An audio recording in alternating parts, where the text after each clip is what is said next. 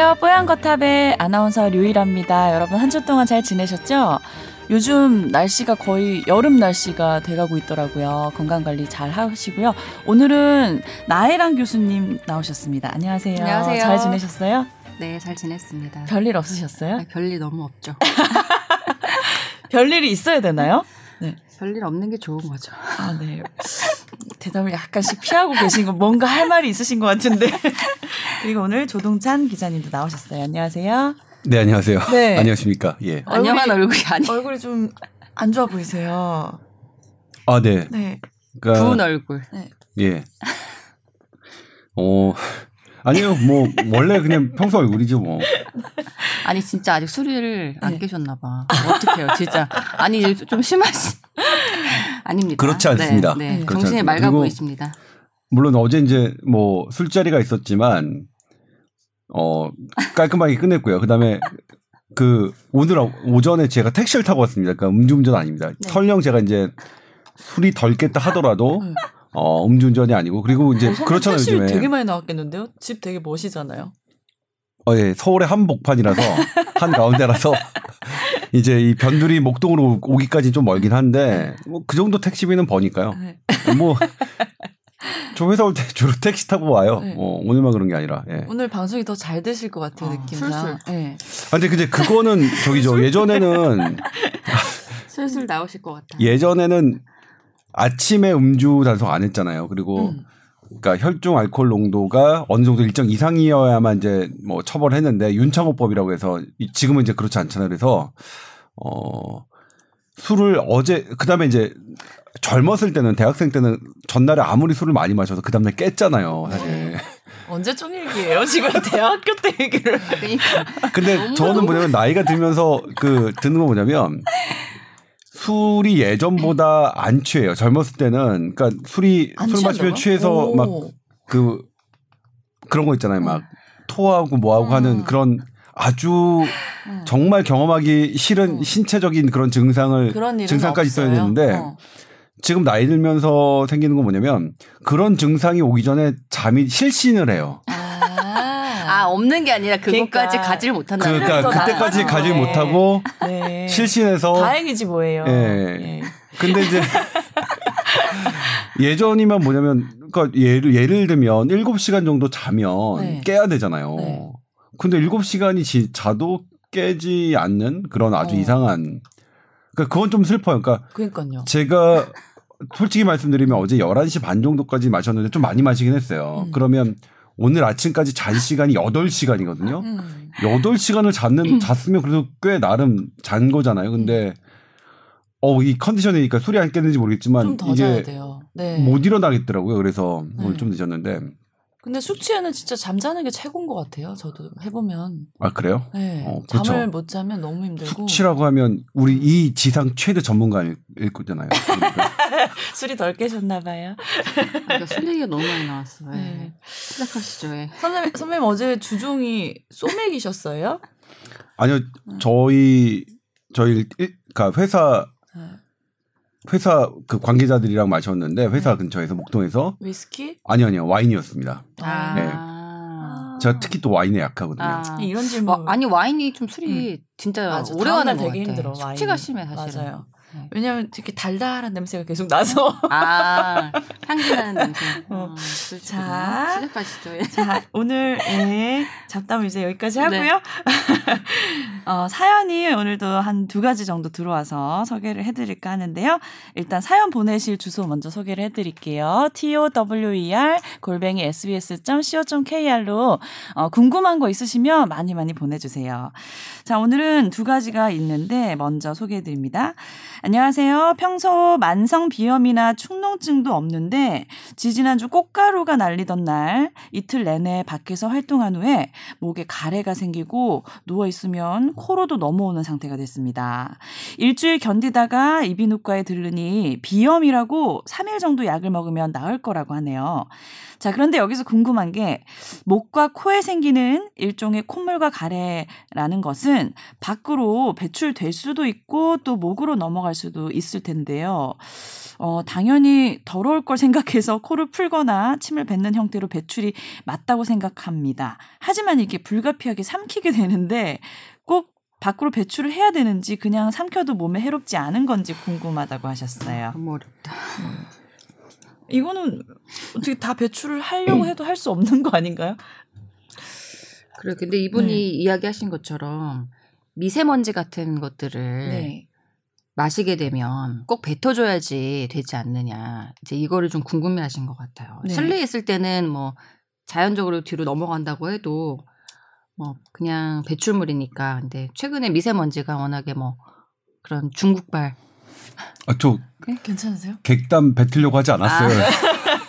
아, 중국발 뭐 저기 중금속이라든지 이런 네. 것들이 있으니까 음. 실제로 이제 걸리는 거는 뱉어줘야지 오히려 일리가 있는 말처럼 들리긴 하는데 음. 사실 이게 교과서에 나오진 않았는데요.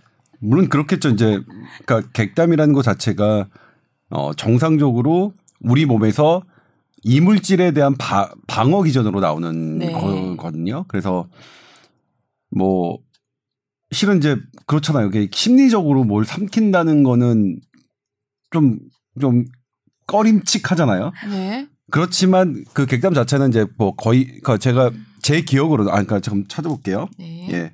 객담은 95%가 물이라고 하고요.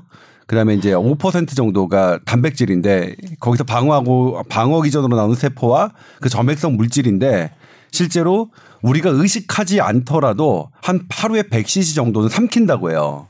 그러니까 거의 다 삼키죠 사실은. 근데 이제 객담이 많이 나오는 그런 현상은 어, 방어 기제가 많이 작동하는 거니까 바람직한 건 아니죠. 그러니까 이분처럼 꽃, 꽃가루 알러지가 있는 분들은 그런 꽃가루 알러지의 반응으로 객담이 많이 나올 수 있는데 그때는 어, 삼키냐 안 삼키냐보다 객담이 많이 나오는 그런 환경을 피하는 게 되게 중요하겠죠. 미세먼지도 마찬가지입니다. 그리고 다른 것도 내가 이제 그런 이유가 아닌데 객담이 많이 발생한다. 그러면 그거는 질병의 초기 증세일 수도 있거든요.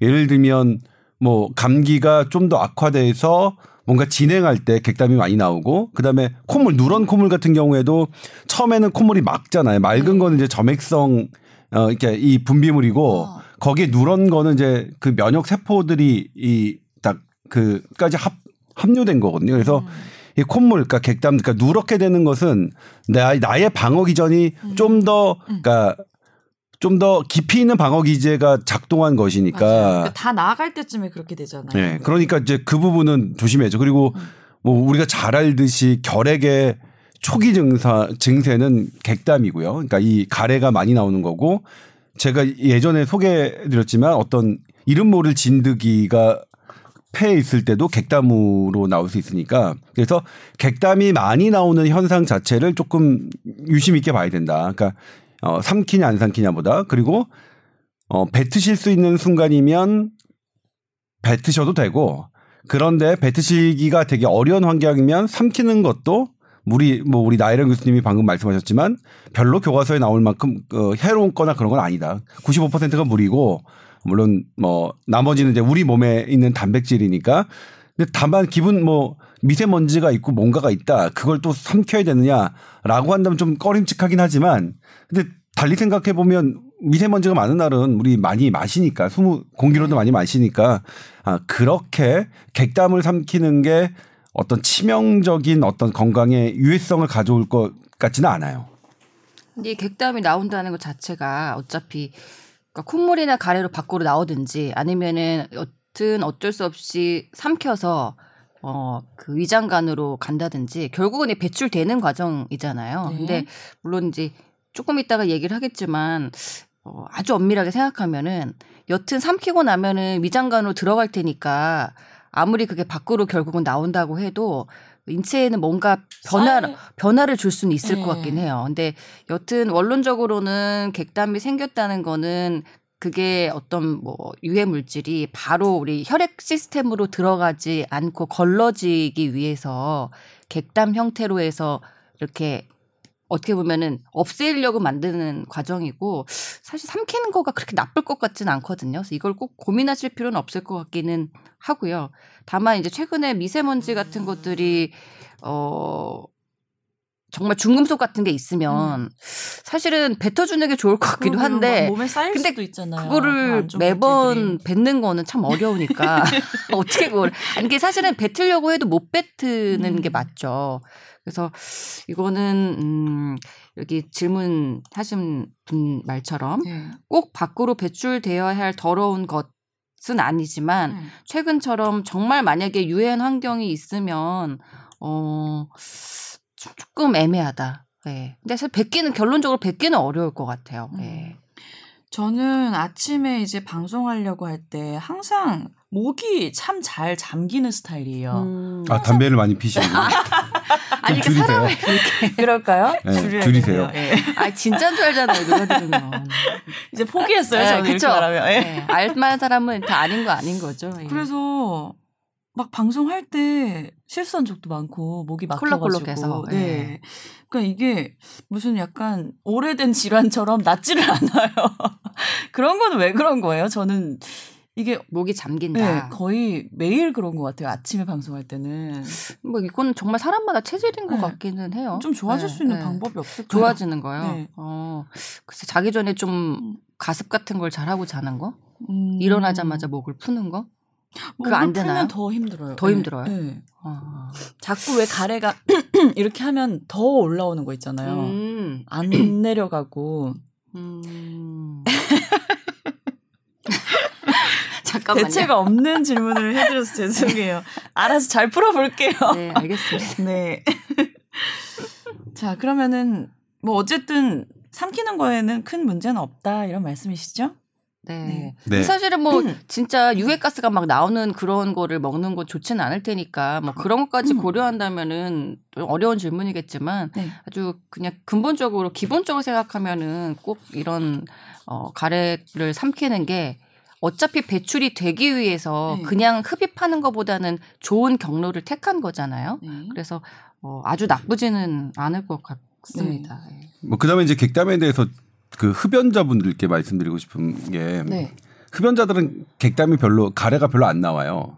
왜 어? 그러냐면 이제 네. 흡연 자체가 이 객담을 분비하는 그 선모 기관지의 선모 세포의 기능을 많이 떨어뜨려서 음.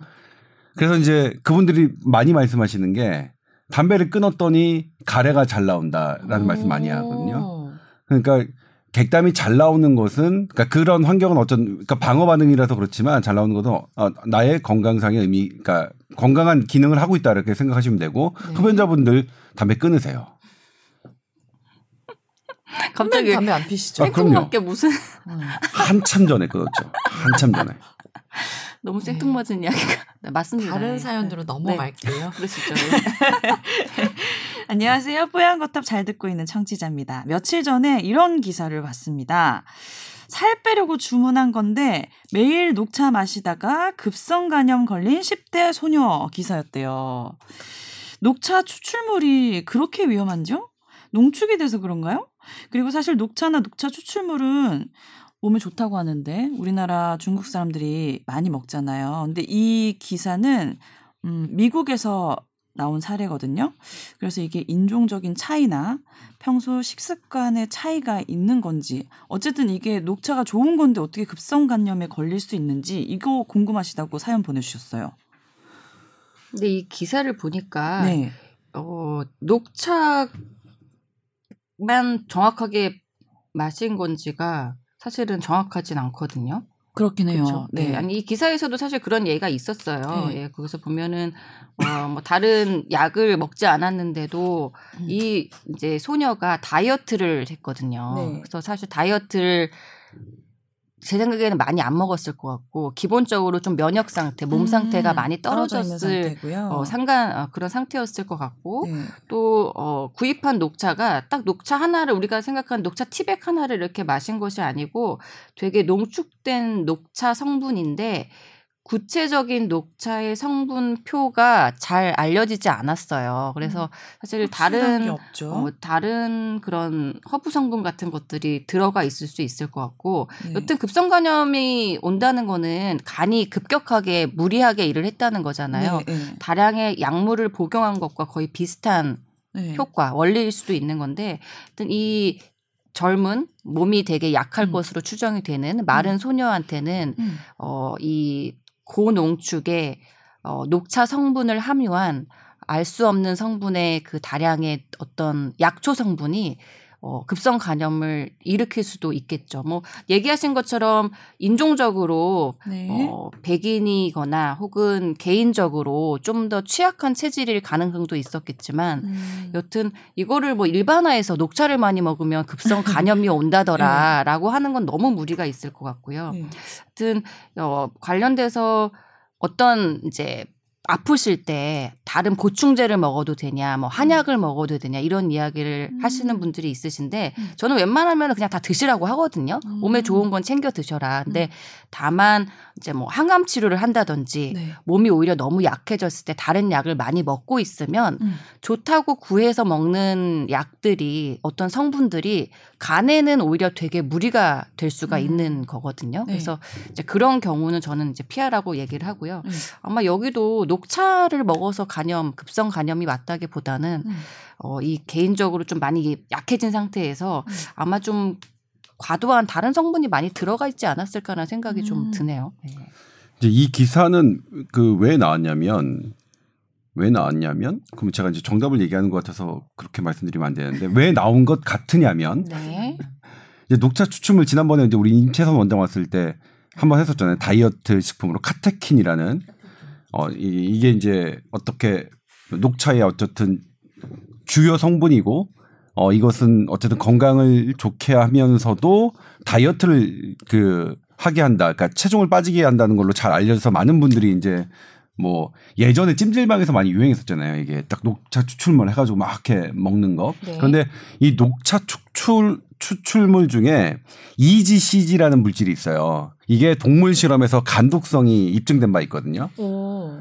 근데 그래서 이제 뭐냐면 녹차 추출물이 간독성을 일으킬 수 있다라는 얘기들을 이제 그래서 의사들이 한 건데 네. 근데 그것에 이제 반대하는 의견 방금 이제 우리 나이랑 교수님이 말씀하셨지만 그 용량이라는 게 되게 높아서 평소에 녹차로 그 먹는 정도는 거안 되는 그 거죠. 정도로는 음. 쉽지 않다. 네. 뭐 그런 그런 반론들이 이제 더 많은데 저는 이제 개인적으로 어떻게 생각하냐면 녹차를 마시는 건 아무리 마셔도 물과 함께 이제 엿, 엿게 마시는 거니까 그 그리고 이제 그 흡수 속도가 상당히 늦기 때문에 그것이 어떤 간염이나 이런 것을 일으킬 가능성은 되게 높지 높지 않죠 거의 없지만 어떤 추출물 이렇게 집약된 농도가 매우 높은 밀도가 매우 높은 형태로 어떤 것을 먹는다면 그것은 녹차뿐만 아니라 다른 것이라도 음. 어 상당히 그러니까 흡수 속도가 높아서 우리가 예측하지 못하는 결과가 나올 수 있다라는 말씀을 드리고 싶어요. 그러니까 저는 이제 이번에 뭐 여러 건강기능식품에 대한 그 막 문제점들이 막 보도됐었죠. 저는 그러니까 건강기능식품의 가장 큰 어, 리스크, 위험은 뭐냐면 이렇게 높은 농도로 무언가를 했을 때, 어, 그것을 식품이라고 하더라도 높은 농도로 했을 때 우리가 그걸 완벽하게 검증한 적이 없기 때문에 네. 그런 부분의 위험성은 늘 있다. 그래서 추출물 밀도가 높고 진하고 농도가 높고 이런 것들은 사실 어 이런 간독성의 위험을 음. 늘 갖고 있다. 이제 모든 우리가 먹은 물질이나 이런 것들은 네. 간이나 콩팥에서 이게 대사가 되거든요. 네. 그- 그래서 이건 이제 임 원장이 되게 잘하는 건데 건강기능식품을 만드는 대형 회사들은 네. 농도를 되게 낮게 해요 일부러 네. 어, 효과가 없을지언정 음. 그러니까 문제를 일으키지 문제를 일으키지. 않은. 네. 그러니까, 과- 그러니까 효과는 뭐냐면 위약 효과죠. 광고를 해서 음. 이것이 어떤 뭐 하면 마치 뭔가 되게 좋을 것 같이 얘기하지만 실제로 연구를 해보면 그 농도보다 한 몇 배 정도 높은 농도로 이제 그게 함유돼야 그런 효과가 나타나는데 음. 대형 그런 회사들은 그렇게 하지 않고 오히려 낮춰서 어. 피해가 없게 만들거든요. 그러니까 음. 그런 그러니까 실제로 그러니까 업체들도 그렇게 하고 있다. 그래서 그러니까 어떤 추출물 되게 고농도의 물질은 그것이 되게 좋은 것일지라도 항상 위험성을 갖고 있다. 그러니까 자연 상태에 있는 어떤 그 그렇게 녹차를 마신다거나 아니면 있는 그대로 먹는 거는 추출물 형태가 아닌 거는 네. 어 괜찮지만 예. 그 간 안 좋으신 분들은 녹즙 같은 것도 막 매일 짜 먹는 거 건강에 안 좋다 그러던데요. 예전에 그런 얘기 들은 것 같아서. 그러니까 그것도 그렇죠. 그러니까 녹즙이 이제 케일이라는 채소를 해서 하는 거잖아요. 음.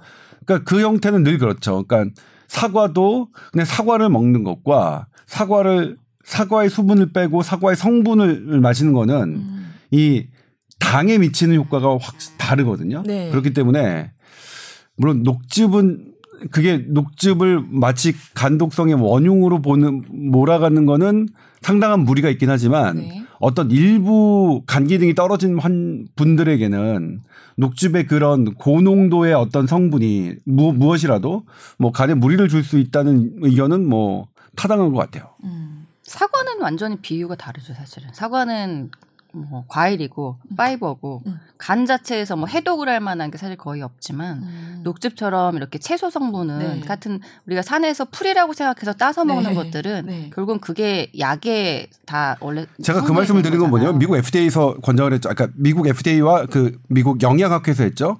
아이들에게 사과는 먹여도 된다. 근데 사과 주스는 먹이지 마라 그랬잖아요. 그 이유가 지금 방금 말씀드린 대로 어. 흡수 속도가 다르기 때문에요. 네네. 이 근데 이제 거기서 가장 중요했던 건 이제 당인데 당? 그, 그 성분 중에서 당인데 음. 근데 녹즙은 물론 당은 없지만 그 어떤 어떤 녹 그, 그, 케일, 케일이나 녹색 채소가 갖고 있는 어떤 성분이 자연 상태로 들어오는 것과 집약되게 들어오는 것은 분명히 우리 신체가, 다르죠. 신체가 다른 반응을 할 수 있다는 말씀을 네. 드리는 거죠. 사과는 다른 얘기예요. 사과는 괜찮겠네요. 과일이니까. 아니, 그거는 아까 얘기하신 네. 것처럼 당의 문제를 얘기를 한 거고 네. 아무튼 그 보통한테 몸이 안 좋으시면 음. 뭔가 다른 뭐 것들을 챙겨서 드시고 싶어 하시는 분들이 음. 많으신데 네. 여기서 말씀 이제 하신 것처럼 음. 이 추출물 그리고 음. 조금 알 수 없는 성분의 음. 이런 것들을 먹는 건 평소에는 좋을 수 있는데 네. 하여튼 특히 몸이 이렇게 좀 안 좋을 때는 네. 더 무리가 갈 수도 있을 것그 같아요. 건강 기능 식품 요즘 너무 다양하게 좋은 많죠. 것들 많이 나오잖아요. 그거 이렇게 막 챙겨 드시다 보면은 진짜 알약으로 한 10개 이상도 막 먹으시는 분들도 계시는데 음. 그렇게 다 이렇게 한꺼번에 많이 먹는 거는 괜찮아요? 그, 그렇게 권장하는 경우도 있더라고요. 근데 아까 얘기하신 것처럼 사실은 이제 그 농도 자체를 낮게 만들어서 네. 일반적인 건강 상태에서 먹는 거는 음. 괜찮은 경우도 있는데 네. 아무튼 뭐든지 간의 입장에서는 좋은 것도 말 그대로 일을 해야 되고 나쁜 약 어떻게 보면 필요한 약도 음. 일을 해야 되는 거기 때문에 네. 이제 동시에 너무 여러 가지 일이 들어오면 음. 그 자체가 간한테는 염증을 줄수 음. 있는 거잖아요. 그래서 음. 저는 항상 좀 그런 얘기를 드리는 게 아, 정말 나는 몸에 좋은 건 뭐든지 드셔도 되는데 다만 제가 성분을 확인할 수 없는 거에 대해서는 어, 특히 몸이 안 좋으실 때 약이랑 같이 너무 많이 먹게 되면 무리가 올 수 있으니까 좀 건강을 오히려 찾으신 다음에 드셔라라고 음. 얘기를 합니다. 음. 네. 그리고 이제 사과 얘기가 나왔으니까 다시 한- 또 추가를 드린다면 사과에서 가장 좋아하시네. 중요하게 생각하는 게 이제 우리가 비타민 C거든요. 사과가 예를, 예를 들면 이제 비타민 C 그렇잖아요. 그래서 어, 사과에 이제 그래서 우리가 비타민 C만 따로 뽑아서 이렇게 약으로 팔고 있잖아요. 네. 근데 사과에 비타민 C가 갖고 있는 사과 전체를 해서 뽑아서 비타민 C의 그 항산화 효과하고 항암 효과를 따져봤더니 비타민 C만 따로 뽑은 것보다 그 항산화 항암 효과가 280배가 더 높았어요. 음. 이게 2000년에 네이처에 실린 논문입니다. 네네. 물론 이제 그, 그 이후에도 어, 2012년도에 이제 자마라고 하는 어, 미국 의학 저널에도 똑같은 어떤 한 성분만을 갖고 음. 하는 것보다 음, 전체를 다 어, 전체를 다 게- 하는 게 하는 거는 이제 여러 여러 연구에서 입증되긴 했지만 네. 방금 말씀드린 것처럼 어떤 그 전에는 우리가 이제 하나의 성분만을 가지고 되게 무언가를 입증하려고 했던 게 현대 의학이었다면 네. 최근에는 그게 좀 바뀌는 추세다. 어. 어, 그러니까 통으로 하는 어떤 부분, 그러니까 그때 이제 김광준 교수가 되게 자세하게 얘기했지만 네. 그런 그런 것들을 천천히 자연 상태에서 흡수, 흡수 속도도 자연 상태로 하는 게 되게 중요한 개념이 되었다라는 말씀을 좀 음. 드리고 싶네요. 네. 그러니까 건강 기능 식품 챙겨 먹는 것도 좋지만 평소에 골고루 영양가 있는 음식들을 잘 섭취하는 게 아, 중요하다. 그러니까 지금 뭐냐면 건강기능식품에 대해서는 우리 이제 게스트 중에서 되게 찬성하시는 분이 음. 임채선 원장하고 나혜란 교수인 것 같아요. 네. 그렇죠? 아, 저 찬성 그렇지 안 않아요? 근데 저는 이제 뭐 그거 좋아요. 건강기능식품을 안 했어요. 저는 개인적으로 챙겨 먹는 게 별로 없어요. 저도 약을 막 많이 먹는 네. 걸 안 좋아해가지고. 건강기능식품을 어, 어떻게 비판할 그 무엇을 갖고 있지는 않지만 제가 그 근거를 갖고 있지는 않지만 네. 건강기능식품이 갖고 있는 그런 그런 중요한 부분들을 우리 주변의 음식으로도 되게 구하기 구할 수 있다. 별로 어렵지 않게. 음. 저도 그런 생각입니다. 거기에 굉장히 동의하고요. 네. 네. 사과 그래요? 먹는 거 통째로 먹는 거는 흡수하는 방식이 달라지죠 완전히. 네. 예, 그래서 아, 그럼 우리 3대 1이네. 네, 그, 어, 삼대 나 일, 세 그런 명이- 얘기를 저는 한 적이 없는데요. 네. 예. 저는 네, 제철 음식 그래요. 먹는 그러면 걸 우리는 선호합니다. 3대 1이에요. 네, 임채소 원장만 그렇게 네. 하는 걸로. 네. 어, 그쪽인 걸로. 왕따인 걸로. 알겠습니다. 자, 오늘 본격 주제는 어, 나이란 교수님이 어, 좀 잘 안 들어본 음, 용어였던 것 같아요. microbiome이라는 부분에 대해서 좀 자세히 설명을 해주신다고 하던데요. 제가 또 설명하겠다고 한 적은 없어요. 그래요? 그러면 이 부분을 오늘 같이 마시고, 이제 같이 예, 얘기해 보자. 뭐 그런 네. 거였죠. 예. 예. microbiome이 뭔가요? 네. 아니 이게 요즘에 너무 무거운 네. 주제를 또 많이 다루신 것 같아가지고 예. 최근에 조금 가볍지만 되게 중요한 주제 중에 하나가 네. 그 마이크로바이옴 그 미세생물 체죠. 네. 얘기 얘기를 하는데 네. 이게 이제 어, 시작된 지가 오래되지가 않았어요. 한 음. 30년 전 됐나요? 네. 그 정도 전부터 시작이 됐는데, 어, 그냥 하- 사람이 건강을 챙길 때 네. 내 몸만, 내 DNA만 음. 생각을 하지만 음. 우리 몸에는 사실은 제2의 내가 살고 있다는 거죠. 네. 그게 미생물들, 미생물이에요? 미생물들이랑 같이 살고 있다는 이야. 거죠. 이제 네. 과학자들이 이걸 우리가 크게 놓쳤던 것 같다라고 생각한 지가 불과 30년이 되지 않았고요. 음. 한 이제 10년 전부터 연구가 된 것들이 음. 속속들이 나오기 시작해서 음. 최근에 이제 음. 엄청나게 조명을 네. 받고 있습니다. 네. 그래서 우리가 이제 우리가 유전자가 있잖아요. 네. 유전자가 사실 대부분을 결정한다고 생각하고 애 낳으면은 음. 되게 신기하게 성격도 담고 아, 뭐 식성도 나 유전이 이 세상에 제일 무서워요. 그쵸. 네. 거의 대부분 담잖아요. 그러니까요. 갖고 태어난 것들이 대부분인데 그 나의 한 가지 종류의 유전자보다 사실은 뭐 몇백 배 이상의 유전자들이 내 음. 몸 안에서 음. 같이 살고 있다는 거죠. 음. 그래서 이게 어 어떻게 보면은 내가 갖고 있는 것보다 네. 나를 더 많이 나한테 더 많이 영향을 주는 그런 생물체로 알려져 있고 네. 어, 이게 생각보다 굉장히 영향을 많이 주는 게 네. 요즘에는 이제 암 치료할 때 자기가 어떤 그 미세 생물 환경을 갖고 있는지에 따라서 암 치료 반응도 달라진다는 게 굉장히 와. 그래서 이제 암 치료하는 데서는 네. 어, 항암 치료 효과를 결정한다는 오. 연구가 또 많이 되고 있고요. 네. 어, 가장 이제 연관성이 많은 거는 면역이죠.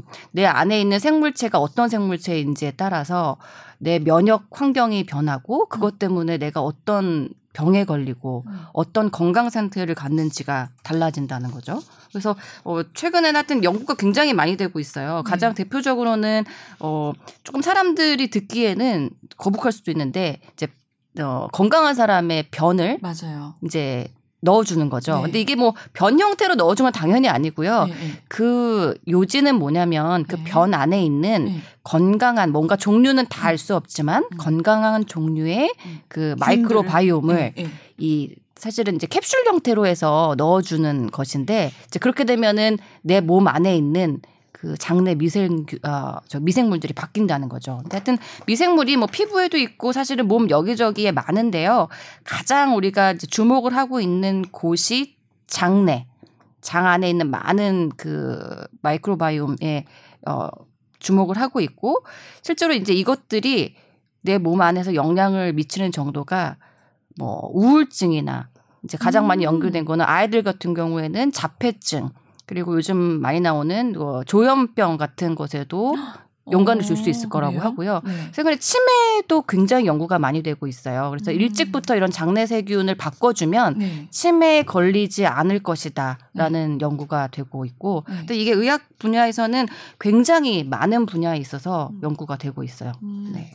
그러니까 미생물이 좋은 게 있고 나쁜 게 있는 건가 봐요. 근데 근데 어떤 게 좋은 건지 어떤 게 나쁜 건지는 사실 명확하게 다 밝혀지진 않았어요. 네. 어, 그래서 예전에 우리가 페니실린이라는 항생제가 생기면서 이제 페니실린이 굉장히 이제 인류의 아주 네. 획기적인 발견을 했죠. 예, 네. 그것만 있으면은 어떤 다 낫는다 약간 이런 정도였는데 어 이제 그렇게 하다 보니까 이제 어떤 세균이 몸에 들어오면 나쁘고 죽이는 것만 좋은 건 줄 알았는데 꼭 네. 그건 아니고 살리는 음. 게 좋은 세균도 있더라. 유익균. 네, 그런 것들을 네. 이제 발견을 하게 된 거죠. 네, 그래서 음. 이게 태어날 때 자기가 갖고 태어나는 것들이 있는데 우선 태어나는 순간부터 음. 이거를 이제 엄마한테 음. 나올 때이 음. 제왕절개를 하느냐, 네. 자연 분반을 하느냐, 음. 여기서 한번 아이의 큰 변화가 생긴다고 해요. 그러니까요. 그 네. 많이 들어. 저는 제왕절개로 아이 둘을 낳았는데 어떡하죠? 면역력이 그럼 훨씬 떨어진다면서요? 아니 꼭, 꼭 그런 것까지는 아니고요. 예, 꼭그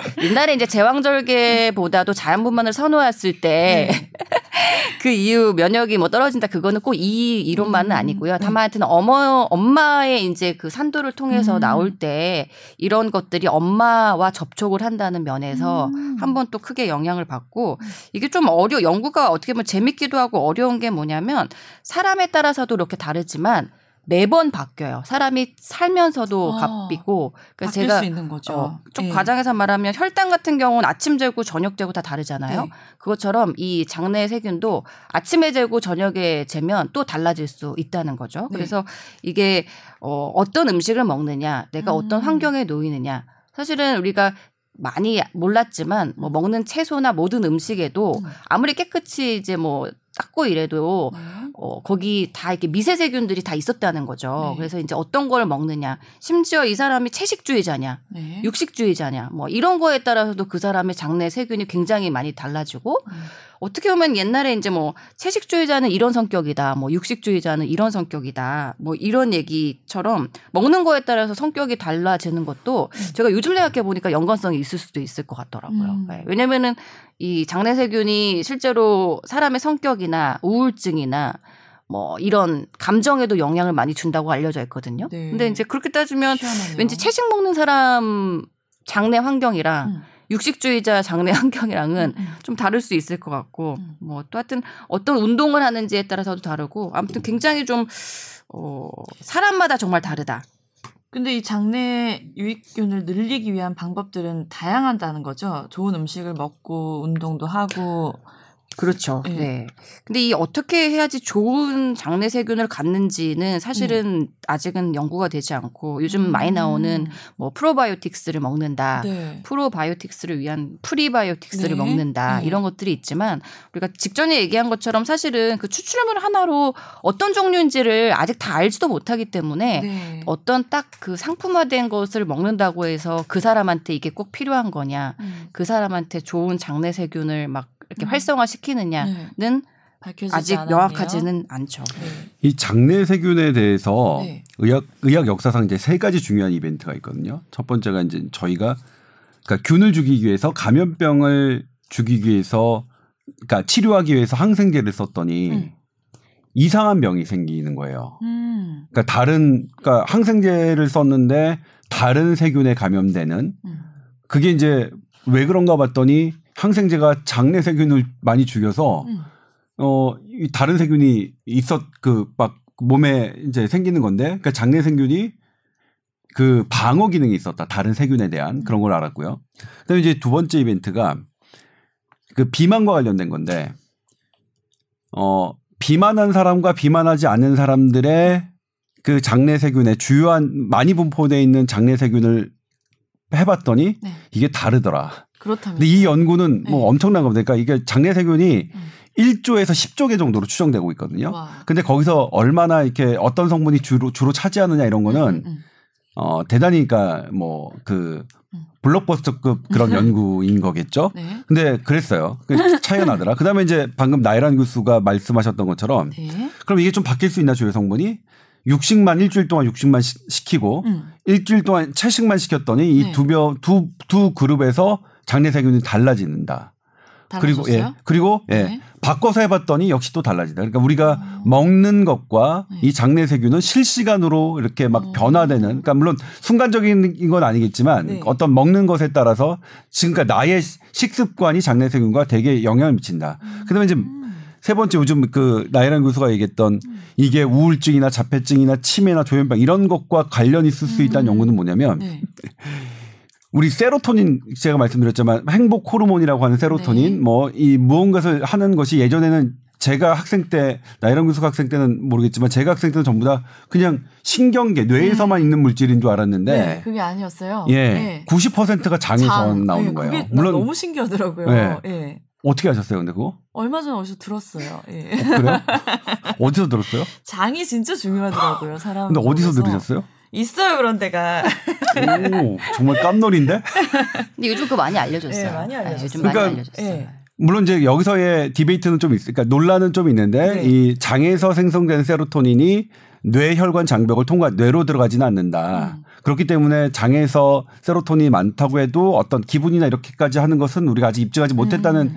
반박이 있고 근데 그 반박에 대해서 그럼에도 불구하고 세로토닌의 재료가 나오는 것이기 때문에 네. 그게 분해가 된다 하더라도 어떤 형태로 단백질 좀 그러니까 낮은 피- 뇌혈관 장벽을 통과할 수 있는 어떤 분자로 그게 뇌로 들어가면 다시 그렇게 그, 하- 그 형성될 수 있는 게 맞다. 그러니까 방금 우리 나이란 교수가 얘기했듯이 prebiotic, probiotic처럼 그러니까 장내 세균이 되지 않더라도 장내 세균에 도움이 되는 그런 물질을 우리가 prebiotics라고 하고 네. 그다음에 장내 세균이 될 수 있는 전구 물질을 우리가 probiotics라고 네. 하는데 그런 것처럼 어 그럴 수 있다라는 게 있어서 그래서 지금 어떤 일부 학자들은 장을 제2의 뇌라고 부르는 분도 있거든요. 물론 이제 저희 신경 신경 어 외과나 신경과에서는 그렇게 생각하진 않지만 그걸 인정하진 않지만 이 장을 전공하시는 소화기 내과 이 분들은 장을 제2의 뇌라고 하, 말씀을 하시고 그리고 그 제2의 뇌라고 하는 것의 그 근본은 지금 나 교수님이 말씀하셨듯이 이 장내 세균과 상당한 관련성이 있다. 그리고 그런 연구들이 지금 계속해서 속속속속 나오고 있죠. 신기하네요. 그렇죠. 네. 신기해요. 아니 그리고 이게 저도 뭐꼭 제2의 뇌라고까지 생각하는 건 아니지만 네. 상당히 또 이제 일리가 있는 게 네. 얘기 드린 것처럼 장내 세균이 실제로 그 뇌에 신호를 보내요. 예. 네. 그러니까 이게 좀 약간 과장하자면은 그 생물체잖아요. 그래서 그 장에 있는 신경 시스템을 통해서 그 뇌로 신경 전달을 해요. 그러니까 어떻게 음. 보면은 어 우리 몸에 어떤 살고 있는 일종의 뭐, 뭐 기생충 네. 이런 어, 에일리언이라고 생각하지만 네. 걔네들은 걔네들 입장에서의 엄청난 그 생명체가 만들어 있는 거기 때문에 우리한테 영향을 꽤 준다는 거죠. 음. 그래서 어 얘기하신 것처럼 이게 최근에는 어 그냥 단순히 뭐 어떤 세로토닌을 분비를 해서 세로토닌에 영향을 준다. 그래서 감정이나 기분 뭐 이런 거 영향을 준다는 차원뿐 아니라 실제로 이래 그런 것들이 장내 신경총을 통해서 어 중추 신경계로 직접 그러니까 시그널을 준다. 이런 연구도 꽤 있기 때문에 어 글쎄요. 좋은 그러니까 즐거운 세균이 많이 들어오면은 즐거운 사람이 될까요? 그건 모르겠는데 예 아무튼 그래서 그런 것들도 있고 네. 이게 단순히 우리가 옛날에 생각했던 것처럼 뭐 쓸모없는 것들이 균이다 이렇게 생각할 문제는 아닌 것 같아요. 예. 그다음에 이제 지금 건강에 대한 그 정의가 네. 되게 이제 많이 바뀌고 있거든요. 예전에는 이제 질병이 없는 상태를 건강이라고 우리가 생각했는데 네. 근데 질병이 없더라도 그러니까 병원에 가서 건강검진 받아도 아무 게 안 나오더라도 그럴 때 있잖아. 내가 좀 뭔가 뭔가가 안 좋을 좋고, 때가 있고. 뭐 나오는 건 없고. 그, 네. 리고 근데 또개그 그런 와중에서도 어떨 때는 내가 되게 진짜 컨디션 되게 좋고 네. 그 차이가 뭐냐라고 뭘까요? 네. 여러 개가 있겠죠. 여러 개가 있을 수 있는데 그 중에 하나가 또 장내 세균이 등장합니다. 그러니까 음. 내가 어떤 질병이 아니더라도 음. 이내 장내 세균이 되게 좋을 때가 어 그런 건 건강 상태에 있다라는 개념이 어 그러니까 그런 이제 새로운 건강 개념에 장내 세균이 뭐 중요한 위치를 차지하고 있죠. 음. 그 근데 변 이식이라는 건 지금 하고 있는 하고 거예요? 있죠. 하고 실제로요? 있죠. 예, 실제로 하고 있습니다. 아, 예. 그러면은 이 뭐 먹는 습관이나 이런 것들로 장내 세균이 좋은 쪽으로 바뀔 수 있다고 했는데 왜 굳이 그런 변 이식을 해야 되는 거예요? 근데 그게 먹는 걸로 바뀌기에는 아까 얘기한 것처럼 실제로 사람이 먹는 걸 다 완벽하게 컨트롤하기가 어렵고 음. 그리고 이제 우리가 질병이 지금 이제 질병이 있는 사람 대상으로 건강한 사람의 것들을 이식하는 걸 하고 있잖아요. 네. 그러니까 사실은 장내를 통째로 바꿔줘야 되는 건데 그 먹는 걸로만 사실 해서 꾸준히 유지하기 힘들죠. 물론 이제 식습관 바꾸거나 이런 거를 권유할 수 있겠지만 네. 단기간에 어떤 치료 효과를 내려면 당장 예를 들어서 뭐 어, 염증 뭐 저기 그대아 뭐라고 했죠? 과민성 뭐 장 대장 종양근이라든지 아니면은 뭐 항암 치료를 하는 환자라든지 예. 예. 뭐 이런 경우에는 대량의 이런 것들을 음. 완전히 바꿔야 되기 때문에 음. 이거를 먹는 걸로 해서는 어 어렵죠. 예. 음. 그거는 어렵죠. 예. 근데 실제로 효과가 꽤 있다고 해요. 예. 아니 근데 지금 그 류 아나운서가 했던 네. 질문들이 학자들이 한 질문이네요. 과연 장내 대변 이식이 우리가 그렇게 할 정도로 타당성을 갖고 있느냐라는 질문이 질문들이 있었고 네. 그것에 대해서 그러니까 여러 연구들은 그러니까 이건 이제 뭐냐면 그렇게 우리가 얼 그러니까 타당성이라는 건 되게 이제 음 우리 인보사 문제에서도 되게 많이 했지만 상대적인 개념이잖아요. 이것이 갖고 있는 리스크와 이것이 갖고 있는 이득을 따져보는 건데. 대변 인식이 갖고 있는 리스크는 그렇게 많지 않으니까 음. 그러니까 되게 뭐 실은 뭐 음. 그냥 자연물이죠. 자연물. 네. 사람도 자연이니까 사람의 하는 만들어진 그리고 건 예. 아니니까요. 건강한 사람의 대변을 이식하는 거니까 네, 네, 네. 어 건강한 사람의 자연물인데 이걸 이식하고 봤더니 나타난 효과가 얼마나 지속되는지는 우리가 확인하지 않았지만 가장 먼저 나타난 게 장이 되게 많이 자주 이 폐색되는 장 기능이 멈춰진 환자들에게 어 이 되게 좋은 효과를 발휘했고 그리고 이제 우리 뭐 나 교수님 마- 말씀했지만 뭐 아토피나 뭐 이런 알러지 반응이 있는 사람들에게도 음. 효과가 있는 게 나타났으니 네. 이게 갖고 있는 위험성에 비해서는 어 위험성은 되게 낮은데 그런 효과들이 있, 있고 그리고 이 효과들이 대단히 그게 오래 지속되는지는 아직 확인되지 않았지만 그런 의미에서 그러니까 뭐 타당하다고 분- 보는 분들이 어 많은 것 같아요. 네. 아, 실제로 학자들도 모든 사람이 동의하는 건 아니고요. 실제로 이제 뭐 어떤 일부 유명한 학자는 우리가 뭐한 3, 40년, 50년 가까이 이런 임상 연구를 했는데 그 결과를 보면은 뭐 probiotics나 prebiotics를 한다고 해서 그렇게 크게 change가 안 된 거 보면 뭐 네. 이게 정말 얼마나 효과가 있는지에 대해서 의문을 제기하는 사람도 있긴 있어요. 근데 여튼 이전에 연구되지 않았던 새로운 개념이라는 거고 네. 이게 microbiome이라는 게 이제 단순히 우리 몸에 있는 어떤 미세 생물체가 아니라 어떻게 보면 나와 공존하고 있는 내 건강을 내 유전자보다 더 시시때때로 규정하는 어떤 중요한 생물체라는 게 발견된 거고 네. 또 실제로 어 아까 얘기하신 것처럼 이제 제일 많이 쓰이고 있는 거는 이제 그 microbiome이 우리 면역 체계를 바꾸고 있다, 음. 조절하고 있다는 개념이 제일 지금 이제 가장 중요한 포인트거든요. 그래서 네.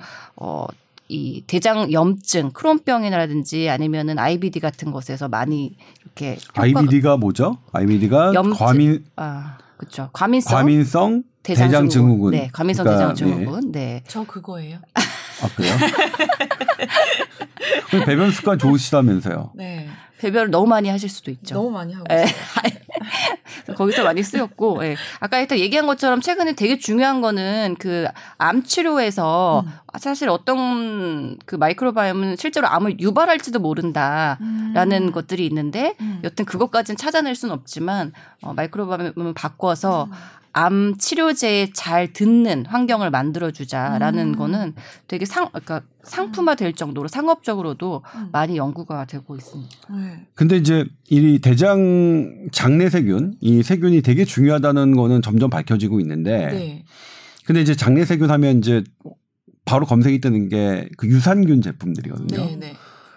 그리고 실제로 매우 많은 쇼닥터들이 어, 유산균을 가지고 돈을 많이 벌었고, 근데 그 돈을 번 것 갖고 어, 상당히 많은 비판이 있어 왔어요. 네. 예를 들면 이제 어떤 한 의사입니다. 의사. 의사가 TV에 나와서 유산균을 처방해서 자기는 난임, 불임 환자를 뭐 치료했다라는 어. 방송을 뭐 이렇게 방송이 네. 나왔고 그것 때문에 사실 의협 의, 의사협회에서 대한의사협회에서 회의를 열었습니다. 그때. 음. 그때 저도 이제 회의 참가자 네. 로 갔었는데 그러니까 그 정도로 혼탁돼 있는 것도 사실입니다. 유산균이 마치 모든 만병 그러니까 이 장내 세균이 되게 중요한 거는 맞는데 지금 이, 이 과학적인 팩트를 갖고 이걸 상업적으로 이용하는 세력들도 상당히 많다.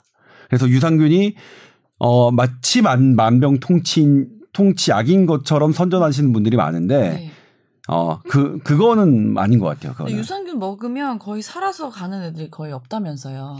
그러니까 그들이 그래서 만 그러니까 어쨌든 그렇죠. 살아서 가는 건 없는데 네. 살아서 가진 않지만 그게 대단히 그 원래 유익균의 그 좋은 환경을 만든다. 그렇기 때문에 좋다. 그렇게 돼 있죠. 그리고 그런 연구들은 제법 돼 있어요. 그래서 그걸 부정하지는 않지만 음. 그리고 지금 시중에서 파는 그런 유산균들이 건강에 증진을 그러니까 건강에 도움이 된다는 것을 부정하지는 않지만 마치 그게 모든 만병 통치약처럼 음. 둔갑하는 것은 네. 그건 되게 좀 경계할 일이다. 음. 근데 그, 그런 것에 의사 면허증을 딴 사람들이 앞장서고 있는 거는 어 그러니까 지금은 요즘은 좀 덜한 것 같아요. 예전에는 몇 년 전에는 네. 되게 그게 문제 문제였었거든요. 네, 네. 네, 실제로 연구에는 뭐 이런 것들이 아까 얘기한 것처럼 사실 뭐 암을 치료하는데 도움을 준다는 게 얼마나 획기적이에요. 네. 치매를 예방할 수 있다. 네. 그리고 사실 저도 처음에 한 10년 전에 들었을 때는 동의하기가 어려웠는데 음. 어린아이들한테 자폐증을 유발, 그러니까 유발하거나 치료할 수 있다. 심지어 조현병처럼 아주 아주 인류가 아직 해결을 못한 이런 것들을 만들거나 없앨 수 있다라는 게 음. 사실 이해가 안 됐거든요. 네. 근데 실제로 요즘에 이제 이걸 보다 보니까 관련이 정말 있을 수 있겠더라고요. 그래서 그런 맥락에서 불임도 실제로 치료 효과가 있다는 연구가 꽤 나왔어요. 근데 음. 문제는 시중에 파는 어떤 종류의 어떤 뭐 특정 제품이나 어떤 추출된 부분에 유산균을 먹는다고 해서 네. 장내 세균은 바뀌는 것은 아니고 이것도 아까 얘기한 것처럼 사실 건강한 사람의 입장에서 조금 더 건강한 환경을 만들어 줄 수는 있지만 예를 들어서 그게 다 장까지 도달한다고 해도 근데 그렇다고 해서 병에 있는 사람을 정말 완전히 치료할 정도로 장내 세균이 바뀌느냐 이건 아닐 것 같거든요. 네. 그래서 어 아까 얘기한 것처럼 굳이 왜 먹어도 되는 거를 변 이식까지 해야 되느냐 이거는 네. 사람이 몇십 년 동안 쌓아온 자기의 그 장내 세균의 환경이라는 거는 네. 어마어마한 거기 때문에 네. 그거를 뭐 먹는 거나 이런 걸로 잠깐 바꿔서 바꿀 수는 없을 거예요. 이게 음. 아까 얘기한 것처럼 내 유전자는 하나지만 음. 내 안에는 수백 개 이상의 더 많은 유전자들이 지금 활동하고 있기 때문에 음. 그런 것들을 뭘 좀 먹어서 잠깐 바꾼다? 아, 걔네들도 지금 엄청나게 그 생태계 환경을 만들어서 내 몸에 있는 거거든요. 그래서 음. 이제 그거를 완전하게 좀 바꿔주는 의미에서 음. 최근에 어, 변 이식 그 FMT라는 걸 하는 거고 어 아까 얘기하신 것처럼 어떤 유산균을 먹었다 음. 어떤 제품을 먹었다 해서 갑자기 막 그 몸의 환경이 바뀌고 네. 이거는 아니기 때문에 이거를 이제 병 있는 사람한테까지 그렇게 유혹을 하면 안 될 것 같기는 해요. 그러니까 제가 말씀드리는 건 뭐냐면 그러니까 불임을 겪고 계신 분들이 불임 치료를 받으면서 유산균을 드시는 것 전혀 반대하지 않죠. 네. 그건 뭐 설령 그거는 지푸라기 잡는 심정으로 뭐라도 더 해야 되는 그럼요. 거니까. 네. 그러니까 항암 치료를 받으시는 분들이 치료를 받으시면서 유산균을 드시는 거 전혀 반대하지 않습니다. 네. 제가 반대하는 건 불임 치료 두고 네. 어, 그 유산균으로 불임 치료를 대신하시는 것. 그런, 그런 것, 그런 것들을 경계하는 네. 거죠. 그러니까 이런 연구들은 확실하게 나와 있지만, 그러니까 확실하게 나와 있는 게 아니라 나와, 그러니까 연구로 계속 되는 건 되게 중요한 사실인 것 같아요. 되게 바람직한 일인데, 그런데 이제 이 예를 들면 자폐증만 같- 같더라도 자폐증에 관련해서 어떤 그런 균들이 중요하다라는 것들이 나오는 것과 서울대병원에서 아니 죄송합니다 서울대병원이라 신경정신과 정신건강의학회에서 자폐증의 치료로 유산균을 딱 지정하는 건 다른 문제거든요. 네. 그렇죠. 우리가 그러니까 뭐냐면 이게 일반 소비자들 입장에서 자폐증에 관해서 어떻게 뭐 유산균을 바라보는 거는 정신건강의학회 학회의 그런 가이드라인으로 봐야 되는 것 같아요. 그러니까 그 연구하는 것들은 되게 좋지만 그런 의미가 있고요. 그다음에 저는 이제 개인적인 생각인데 이건 제가 실은 작년에 연수 있을 때 이 장내세균 그, 그 제2의 뇌라는 것 때문에 그냥 공부 그러니까 흥미가 있어서 공부를 했어요. 네. 근데 저는 개인적으로 어떤 결론에 도달했냐면 어, 이거 네. 개인적입니다. 네. 이 장내세균은 내 건강의 어 총합이다. 내가 무엇을 먹고 어떤 운동을 하고 잠을 얼마나 자는 것이 나의 장내 세균의 어 현재 상태를 결정하고 네. 그게 그러면 이제 그런 상태가 내가 음식 먹는 거냐 어떤 활동을 하니까 똑같은 음식을 먹더라도 얘는 그래서 바람직하게 이거를 대사하고 그런 건 아닐까라는 생각을 좀 했어요. 그러니까 이 아까 나 교수님이 말씀하셨지만 변한다 이게 정말 나의 그러니까 지금 변하는 건 음식이나 이런 것 때문에 변하는 거지만 좀 더 연구가 된다면 음식뿐만 아니라 어떤 생활 그러니까 수면 습관이나 다른 이를테면 나의 직장 생활이나 스트레스 이런 그러니까 스트레스는 또 많이 밝혀졌잖아요. 그런 네. 이런 것들과 영향을 받는다면 장내 세균이라는 건 그러니까 나와 똑같 그러니까 몸의 일부일 수 있다. 세균이라는 게 어떤 기관 장 그러니까 간이나 콩팥이나 심장 이런 것처럼 하나의 기관일 수 있겠다라는 생각이 저는 좀 들었어요. 아니요 기관 이상이죠. 지금 얘기하신 음. 건 어떻게 보면 왜냐면은 기관은 말 그대로 기관인데 아, 뇌도 기관이잖아요. 아, 그렇죠. 얘, 얘네들은 살아서 생명체가 있는 거니까 네. 그 그러니까 아까 중요한 포인트가 뭐냐면은 그러니까 그 바이다이렉셔널하게 그러니까 네. 내가 얘한테 영향을 주는 것도 있고 얘가 나한테 영향을 주는 것도 있고 근데 우리가 뭐 심장이나 간이나 이런 것들은 내 몸에 속한 부속 기관이잖아요. 네, 네. 근데 이제 장내 세균이 계속 이렇게 조명을 받는 네. 거는 아까 이야기하신 것처럼 계속 변할 수 있고 실제로 얘네들은 그냥 하나의 생태계로 내 몸에 들어가 있는 거예요. 그래서 나한테 지속적으로 영향을 주는 음. 정말 어떻게 보면은 나한테 부속된 게 아니라 나랑 같이 살아가는 요즘에 그런 표현을 많이 쓰거든요. 그래서 이거는 거의 나랑 나의 건강을 이상이네요. 어, 네. 규정하는 같이 살아가는 집단이다. 그래서 사실 그 생각해보면 좀 무시무시하지 않나요? 희한한 것 네? 같아요. 어, 무시무시하지 네. 않나요? 네. 근데, 근데 다시 되돌아가서 예전에 우리 이제 어른들 그랬잖아요. 잘 먹고 잘 싸면 그게 사실 건강하다라는 그렇죠. 네. 말씀을 하셨는데 네. 그런 게 입증되는 하나의 과정인 것 같아요. 잘 먹고 잘, 그러니까 이 장내세균 잘 싸는 것에 관련 되게 관련이 깊은 네. 근데 거잖아요. 잘 싸시는 분들 그러면 유익균이 많은 거예요? 그렇게 딱 수는 좀- 없죠. 네, 아니 이제 그거는 뭐잘 아니- 싸는 네. 그거는 아닌 것 아니 같아요. 근데 잘 싸는 것이 이제 우리 네. 아 그러니까 이건 이제 뭐 네. 뭐 입증된 건 아닌데 개인적으로 그러니까 변의 색깔 음, 이 저는 음, 저의 음, 컨디션과 되게 많이 음, 그거는 그러니까 변의 그거는 뭐 그런 그렇죠. 그러니까 예를 들면 옛날에 어른들이 황금색 변을 음. 보면 네. 되게 주- 건강에 적이라고 하셨잖아요. 근데 네. 그게 이제 지금은 어떻게 되는지 모르겠지만 제가 의대 다닐 때 변, 변 색깔은 딱 하나예요. 그러니까 혈변이 있느냐 없느냐 아니면 설사냐 아니면 이제 뭐 점액성 물질이 있느냐 없느냐 이런 이제 질병 위주로 배웠지 변의 색깔이 뭐 황금색이냐 아니냐 이런 걸로는 배워본 적이 없는데 이제 최근에는 모르겠습니다. 어떻게 바뀌었는지. 근데 제가 개인적으로 느끼기에는 분명히 저의 컨디션하고 관, 관련이 있어요. 제가 이제 좀 컨디션이 좋을 때는 황금색이에요. 그게. 음.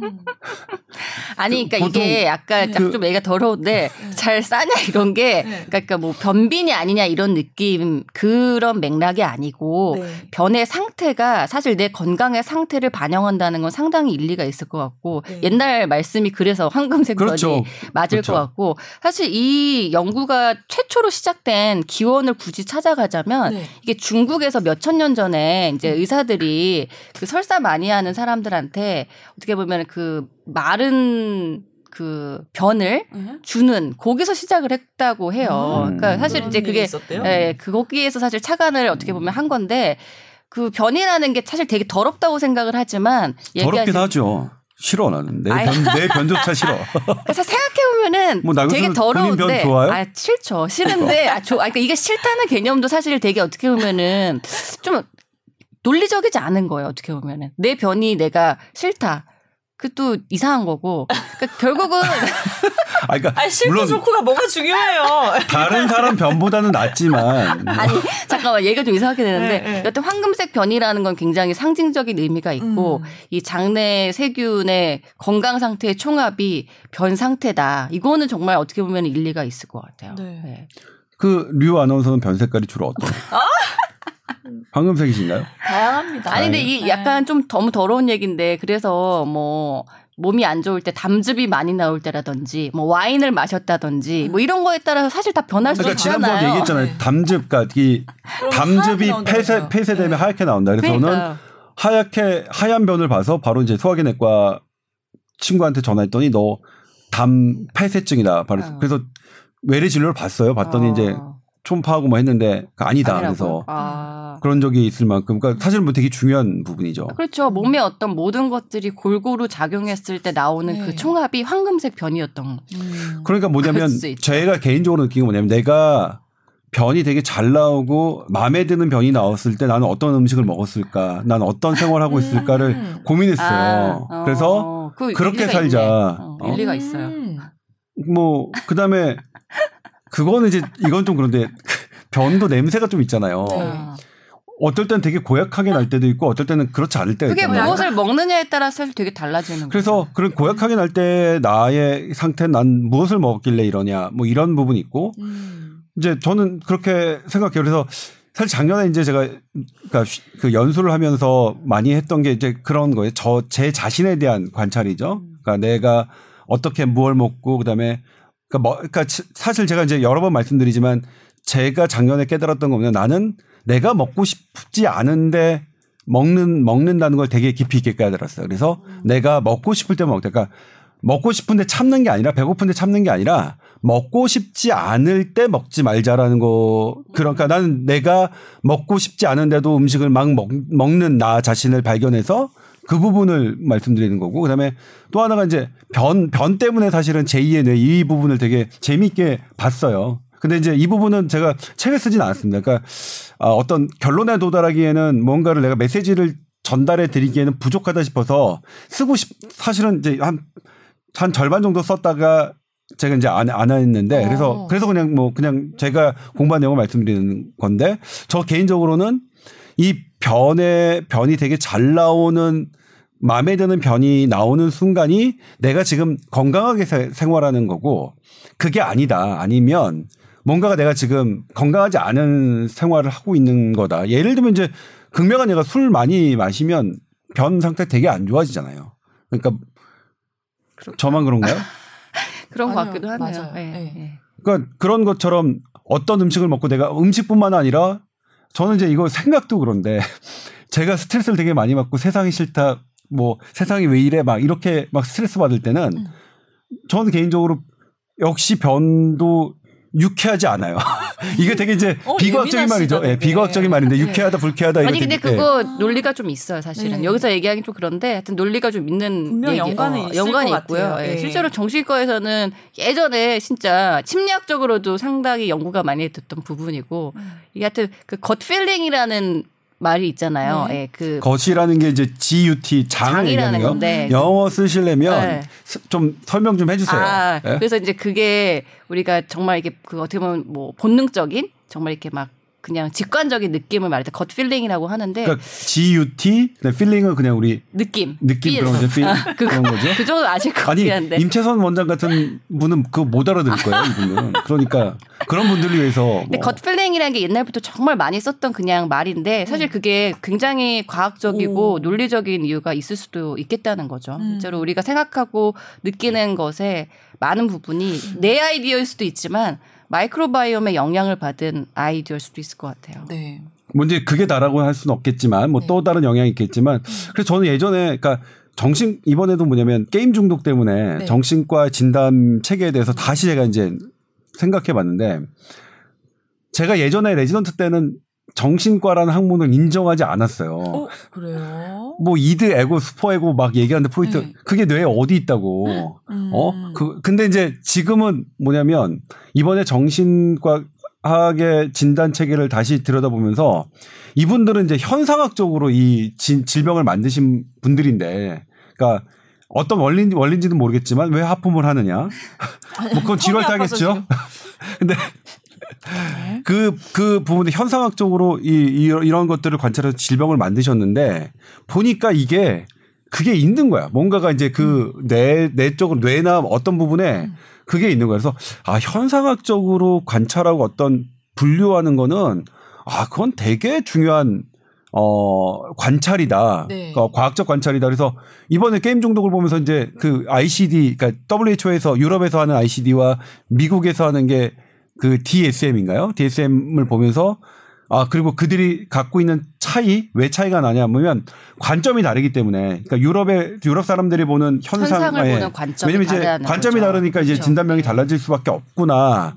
그리고 그들이 이걸 통합하려고 노력하는데 통합하지 않는 이유도 예전에 이해 못했거든요. 정말 음. 예전에 이해 못했어요. 뭐이 사람, 그러니까 그러니까 우리로서 신경외과를 전공한 외과를 전공한 사람은 이해할 수가 없거든요. 이게 무슨 이, 무슨 장난의 질병의 병명이 다 기관자인데 그런데 이번에 들여다보면서 아 그 생각 아 그래서 이 관찰 관찰의 관찰로서 병명을 분류했기 때문에 시각에 따라 다르게 보일 수 있다는 게 아 그리고 그게 맞을 수도 있겠다는 생각이 좀 들었어요. 왜냐하면 우리나라하고 지금 뭐냐면 미국하고 그러니까 똑같은 과민성 대장증후군을이라고 하더라도 똑같은 진단 기준을 할수 있느냐. 지금은 차이가 나죠. 아스피린도 달라 다르거든요. 약 효과가. 우리나라 동양인에 쓰는 것과 서양인에 쓰는 것.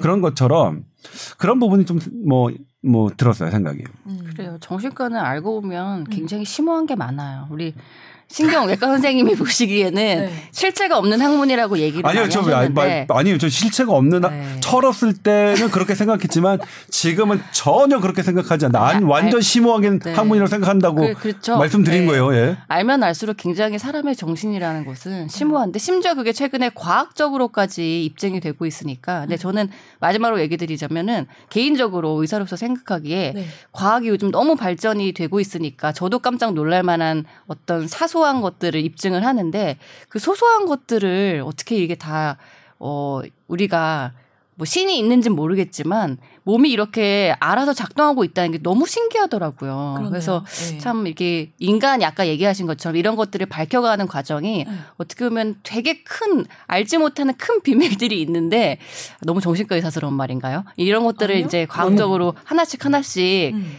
뭐 누가 보면은 어떻게 보면은 어 되게 이제 너네 하나 더 알아냈구나 하나 더 알아냈구나 이렇게 하는 것처럼 음, 어, 제가 딱 그런 것 같아요. 어, 그러니까 음. 네. 그 누군가 절대 저는 신이 있다고 믿거든요. 그러니까 종교나 이런 걸 무관하게 그런 생각 저는 요즘 되게 많이 들어가지고 어. 아 이제 드디어 너네 요거 하나 더 알아냈구나 약간 이런 생각이 들어서 네. 야이 인체 정말 신비는 무한하다. 맞아요. 근데 사실 이 부분은 아인슈타인 박사님께서도 그 말씀하셨어요. 자기는 음. 신이 이, 이 세상을 지배하는 물리의 원리를 밝혀내고자 어, 한다 는 거 말씀하셨고 있어요. 아인슈타인 자서전 보면 그다음에 또 이제 마지막에는 자기가 밝혀낸 지금 일반 상대성 이론에 그 아인슈타인이 예측했던 게 100년 후인 지금 막 밝혀지고 있잖아요. 음, 막 네. 중력파나 뭐 그다음에 블랙홀의 이런 어 그런 것들이 엄청난 거죠. 엄청난. 근데 아인슈타인이 말씀하신 게 뭐냐면 내가 각 알고 있는 이 원리는 이 무수한 모래, 해변의 음, 모래, 맞아, 맞아. 모래 아래 불과하다. 네. 뭐.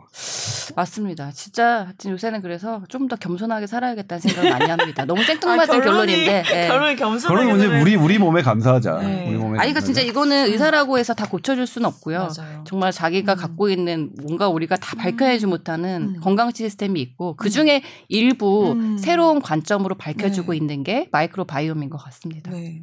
저는 그래서 개인적으로 mi, microbio, 그러니까 이 장내 세균 네. 이 부분에 대해서는 되게 흥미가 있고 되게 좋아요. 재밌어요. 예, 재밌어요. 네, 예. 아니 이거 되게 네. 중요한 것 같아요. 중요해요. 중요하고 예. 재밌는 얘기였어요. 예. 장내 환경을 좋게 만들기 위해서 노력을 아, 근데 열심히 조금-. 네. 뭐그 우리가 경계해야 될 거는 산업화된 상업화된 제품들이 많이 아, 나오고 있어서 네. 그런 부분은 좀 소비자들이 변별력을 갖고 예, 잘 어, 판단하시고 그러니까 판단하시는 그 부분 게 아까도 말씀드렸지만 그걸 드시는 건 괜찮은데 네. 그게, 그게 막 전적으로 예, 전적으로 위해서다 그러니까, 이런 예, 건 아니라는 거잖아요. 그렇죠. 그러니까 네. 항암 치료를 받으시면서 유산균을 드시는 음. 거는 뭐뭐 전혀 네. 뭐 근데 네 그런 거죠 뭐. 네. 오늘 말씀 감사합니다. 재밌었나요? 네. 너무 재밌었는데요? 네. 인간이 바꿀 수 있는 건 한계가 있는 것 같아요.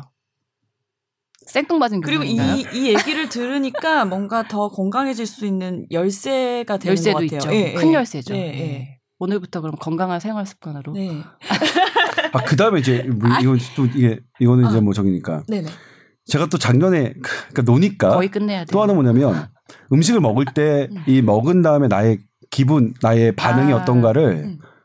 저는 되게 많이 그때 했- 뭐 했거든요. 그러니까 예전에는 이제 뭐냐면 되게 좋아하는 아이스크림이 있잖아요. 저 지금 아이스크림 안 먹어요. 음. 왜냐면 예전에 아이스크림 먹으면 되게 좋았는데 아이스크림 먹었더니 먹은 다음에 내 기분이 좋아지나 안 좋아지는 음. 내가 이제 느끼면 별로 안 좋은 거예요. 그 다음에 그런 이제 제가 정말 또 좋아하는 게 비엔나 소세지 있거든요. 정말 좋아하는데 비엔나 소세지를 한 대, 한 개, 두 개 먹었을 때는 상관이 없는데 한 여러 개, 일곱 개, 여덟 개, 좀 되게 많이 먹는데 그렇게 먹고 났더니 그 전에는 그런 뭔가? 그런 거, 예, 어. 뭔가 기분이 나빠져서 아 내가 기분 나빠지는 거는 하지 말자. 그러니까 음. 정답은 뭐냐면 이제 내가 나 안에 있다. 내가 내가 스스로 정답이 있는데 음. 내가 내 스스로가 보내는 신호를 내가 그동안 무시해 온 건 아닐까라는 완전 이거 비과학적인 아니 얘기인가? 이거 정말 아니 과학 조금 근데 있어요. 진짜 본인 스스로의 예, 건강 내 몸이 원하는 스스로 것이 사실 나한테 엄청 필요한 것이다. 이거 되게 중요한 예민하게 거예요. 느껴야 되겠네요. 그러니까 뭐냐면 제가 그래서 그 올해 처음에 이제 의과대 강의할 때 뭐냐면 너는 네 자신을 되게 믿어야 된다. 네 자신을 지지하고 아, 믿어야 정말 된다. 중요한 말이에요. 음. 예. 어? 건강도 근데 비- 선배님 너무 비과- 마르시지 않았어요 요즘? 모르겠어요. 저요? 드셔야 될 것 같은데. 아니요 그렇진 않아요. 그딱 만져보면 다 근육이에요. 다 근육. 아 이제 그 정리할 때 된 것 같아요. 네. 오늘 즐거운 얘기 잘 들었습니다. 네. 네, 다음에 또 봬요, 선생님. 알겠습니다. 네. 감사합니다. 네, 고맙습니다. 네.